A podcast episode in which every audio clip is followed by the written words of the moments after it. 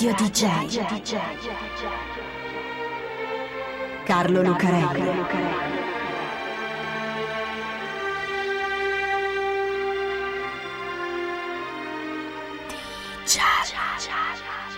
Carlo Lucarelli presenta Di Giallo, il radiodramma di Radio DJ.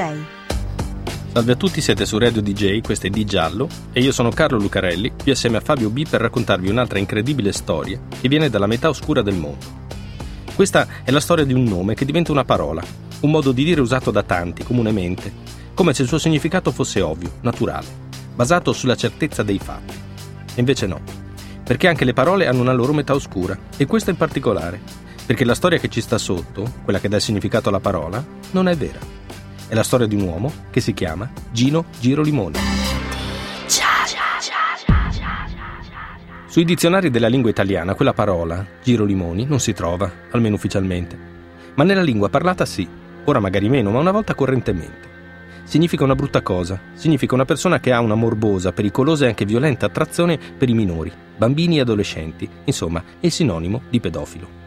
Ma con qualcosa in più, una specie di ironico disprezzo che la fa usare più facilmente quella parola, più facilmente di quell'altra che fa più paura. Girolimoni, quasi un aggettivo, che compariva nei titoli della cronaca nera tutte le volte che un adulto veniva coinvolto in una brutta storia con un minore. Girolimoni. Una parola così strana, così ambigua, perfetta per dire quello che voleva dire. Ecco, quella parola viene da un nome, il nome di un uomo, Gino Girolimoni.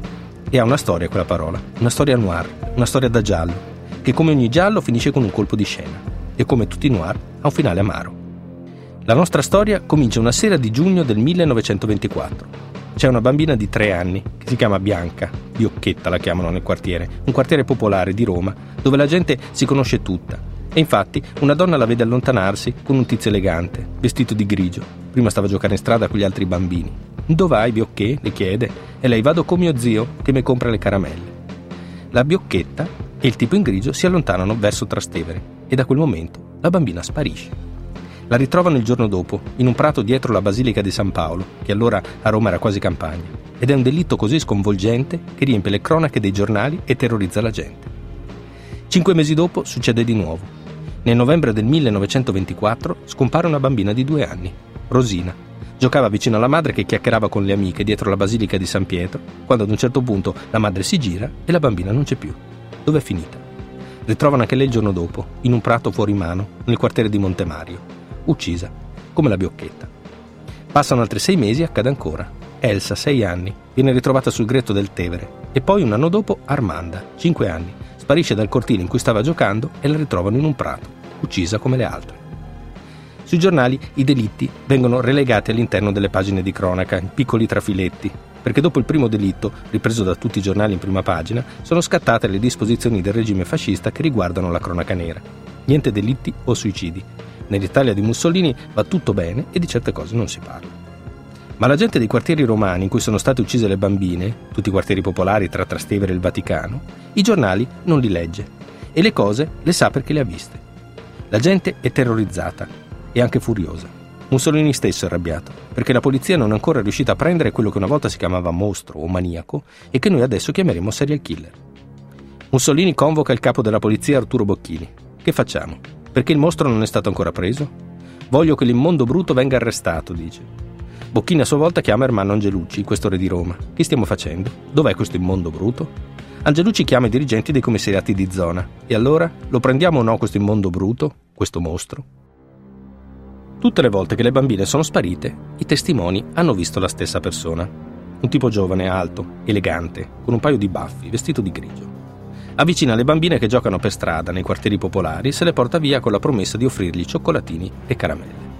Ci sono bambine che non ci sono state, che hanno avuto paura e non hanno voluto seguirlo e allora lui le ha lasciate andare. Con la piccola Armanda è andato in un'osteria in via Giraud, sempre da quelle parti, nel cuore popolare di Roma, per offrirle una gazzosa e poi se l'è portata via. All'inizio le indagini della polizia si sono concentrate sull'ambiente dei pregiudicati per reati sessuali, dei tossicodipendenti, dei vagabondi, schedati come la parte più bassa della società. Non è che c'entrassero molto con gli identikit dei testimoni che indicavano un uomo dall'aria signorile, ma è lo stesso. Sull'indicazione di un investigatore privato arrestano un vagabondo che confessa il primo delitto, ma non è vero. Il vagabondo è un poveretto che si è inventato tutto. Poi c'è un vetturino che guida le carrozzelle per Roma, un tipo violento e con un brutto carattere, che viene sospettato dei delitti e si suicida, bevendo una bottiglietta di acido muriatico. E lui il mostro? No, non c'entra niente. Allora è stato un sacrestano della chiesa di San Giuseppe, alla Balduina, che era stato visto regalare santini ai bambini. Il sacrestano viene arrestato, confessa anche lui, ma con tante contraddizioni da far capire alla polizia che hanno fatto un altro buco nell'acqua. L'assassino resta libero. La gente si arrabbia, il questore si arrabbia, il capo della polizia si arrabbia anche Mussolini e i poliziotti non sanno più come fare. C'è anche una taglia di 50.000 lire, che per allora, siamo alla fine degli anni 20, sono un sacco di soldi, che è stata ammessa dal Ministero dell'Interno e che trasforma praticamente tutti i romani in detective privati, con migliaia di denunce, una più assurda dell'altra, ma non si arriva a niente. Centinaia di agenti perlustrano Roma notte e giorno, ma nulla. C'è un mostro in giro, che uccide le bambine, le fa cose che non racconteremo qui, ruba anche un calzino e una scarpa sinistra alle sue vittime, insomma un pazzo, un maniaco omicida, un serial killer. Chi è? Poi, all'improvviso, nella primavera del 1927 le indagini cominciano a puntare su un nuovo sospetto. Un giovane elegante, ben vestito, dall'aria simpatica e affabile. Si chiama Gino Girolimoni. Di giallo, strane storie, sorprendenti e misteriose. Gino Girolimoni ha 38 anni e di mestiere fa il fotografo. È un uomo elegante, affascinante anche, e gli piace fare la bella vita, anche più di quanto potrebbe permettersi con le 3.000 lire di stipendio che guadagna facendo il mediatore di cause, soprattutto procurando un avvocato agli operai che si sono fatti male sul lavoro. Ha una bella macchina sportiva, una Peugeot verde, con cui va in giro per Roma, soprattutto i quartieri popolari, per fare impressione sulle ragazze. Perché gli piacciono le donne, a Girolimoni, parecchio. È, come si diceva allora nei romanzi d'amore e nei film bianco e nero, uno scapolo e un donnaiolo impenitente. A lui la polizia arriva sulla segnalazione di un vicebrigadiere di uno dei commissariati coinvolti nei delitti. Il poliziotto aveva visto Girolimoni aggirarsi più volte proprio in quei quartieri. Lo aveva notato perché lo conosceva, avevano fatto la guerra nello stesso reparto. La polizia mette Girolimoni sotto controllo, lo pedina, lo segue, lo spia. E lo vede chiacchierare con una ragazzina di 12 anni che sembra più piccola della sua età e ne dimostra 8. Sembra che voglia convincerla a salire in macchina. La ragazzina non sale, si allontana, ma per la polizia quella è la prova di un adescamento. Nel maggio del 1927 Girolimoni viene fermato e portato al commissariato di Borgo, dove viene messo a confronto con i testimoni che avevano visto quel misterioso giovane elegante vestito di grigio. Lo riconoscono tutti, gridando è lui, come pazzi. La polizia perquisisce casa sua e gli trova parecchi cambi di vestiti, segno che è un vanitoso debosciato. Gli trova autoritratti diversi, col cappello, senza, vestito in vari modi, segno che è un mago del travestimento. Tutti i testimoni dicevano che il mostro aveva i baffi, lui non li ha, se li ha tagliati per non farsi riconoscere. Saltano fuori conoscenti e amici che dicono che sì, è sempre stato strano, nervoso, violento. Un criminologo, che segue la teoria di Cesare Lombroso, per cui il crimine e la follia si vedono anche dai tratti anatomici, esamina Girolimoni e dichiara che sì, quello è un criminale. Girolimoni nega sempre, non è vero niente, lui con quei delitti non c'entra, ma non importa. Per tutti, per la polizia, per la stampa, per l'opinione pubblica, il mostro di Roma è lui. E anche per il Duce, per Mussolini, che ringrazia la questura facendole i suoi complimenti per aver risolto il caso. I giornali escono a titoli cubitali. Gino Girolimoni, lo sceno martoriatore di bambine, è stato arrestato, a cui seguono articoli su la vita, le abitudini e i delitti del tipico degenerato. Roma dorme sonni tranquilli, il mostro è stato preso. Solo che non è vero, a uccidere le bambine non è stato Girolimoni. In un bel giallo c'è sempre la figura di un detective, un investigatore bravo che arriva a scoprire la verità. E quando questo giallo è un noir, l'investigatore va avanti da solo, ostinatamente, combattendo contro i suoi stessi superiori.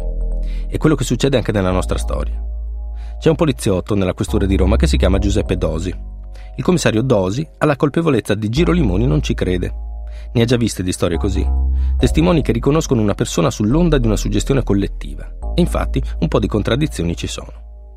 I padroni dell'osteria, per esempio, che hanno riconosciuto in Girolimoni il tizio che aveva offerto la gazzosa ad una delle bambine uccise. Ecco, non era Girolimoni e neanche la bambina era quella. In questura si presenta un padre con sua figlia. Erano loro quelli della gazzosa, gli osti si sono sbagliati. Ma non solo. È naturale che Girolimoni giri per i quartieri popolari, è lì che si procura gli affari. E la ragazzina di 12 anni è la servetta della moglie di un ingegnere con cui Girolimoni ha una storia. Ovvio che parlasse con lei anche in quel modo così circospetto. Ci sono altri sospettati. Per esempio c'è un ortolano ambulante che vive nel quartiere dei delitti e che morirà in manicomio. Ma il commissario Dosi ha un'altra idea che porta ad un altro sospettato. C'è un prete, un pastore anglicano inglese, che prima stava a Capri e che adesso sta a Roma. Dosi aveva già indagato su di lui per aver molestato una bambina. Continua ad indagare sul pastore e trova altri indizi che lo collegherebbero agli omicidi delle bambine di Roma. Ne conosceva anche una. Dosi arresta il pastore, ma il giudice istruttore giudica gli indizi insufficienti. È un sacerdote, è straniero, è un amico del console inglese, e allora gli inglesi non erano ancora nemici. Ha conoscenze anche in Vaticano. La polizia rilascia il sacerdote, gli restituisce il passaporto e lui se ne va immediatamente dall'Italia. Che il mostro sia o no il sacerdote inglese, il commissario Dosi paga per le sue indagini. Chi è lui per dire che la questura di Roma, i suoi superiori, il capo della polizia si sono sbagliati? Che si è sbagliato il duce, che si era complimentato subito per l'arresto del mostro Girolimoni. Il commissario Dosi viene trasferito e poi, visto che non è politicamente affidabile, cade in disgrazia e finisce anche dentro, a Regina Coeli, e poi in manicomio, accusato di essere un megalomane squilibrato. Torna nella polizia alla fine della guerra e dimostra di esserlo davvero un buon poliziotto, perché fa carriera e diventa uno dei fondatori e primi dirigenti dell'Interpol, dove indaga sui traffici internazionali di droga e sulla mafia italoamericana. Ma questa è un'altra storia. E Girolimoni? Gino Girolimoni resta sotto la custodia della polizia finché non viene mandato davanti al giudice istruttore, che su richiesta dello stesso pubblico ministero giudica che gli indizi accumulati su di lui siano inconsistenti, assurdi e a volte anche delle montature, e lo scagiona completamente. Gino Girolimoni non è il mostro di Roma e con gli omicidi delle bambine non c'entra niente, è innocente. Qual è il problema? Che quando è stato arrestato, quando la gente, la politica e la stampa volevano un colpevole, il regime ne aveva bisogno per distrarre la gente da altre notizie, Girolimoni, il mostro, era finito su tutte le prime pagine. Adesso che è stato scagionato e che di questa brutta figura la gente, la stampa e la politica preferirebbero non parlarne, Girolimoni l'innocente finisce relegato in un trafiletto a pagina 4 tra le notizie brevi di cronaca nera. Girolimoni continua la sua vita, anche se male, perde il lavoro di mediatore d'affari, fa il ciabattino o riparatore di biciclette e muore poverissimo nel 1961. Per forza, come faceva ad andare in giro con quel cognome, Girolimoni, sinonimo anche adesso di pedofili? Sulla vicenda di Girolimoni ci sono libri. C'è un film, Girolimoni, il mostro di Roma, con Nino Manfredi per la regia di Damiano Damiani, che ne ha tratto un libro assieme a Gaetano Strazzulla. Ci sono trasmissioni televisive come Chi l'ha visto e ci sono anche canzoni, ma la parola resta. Girolimoni, una parola con una storia dietro, una storia tutta sbagliata. Radio DJ. Carlo Lucarelli.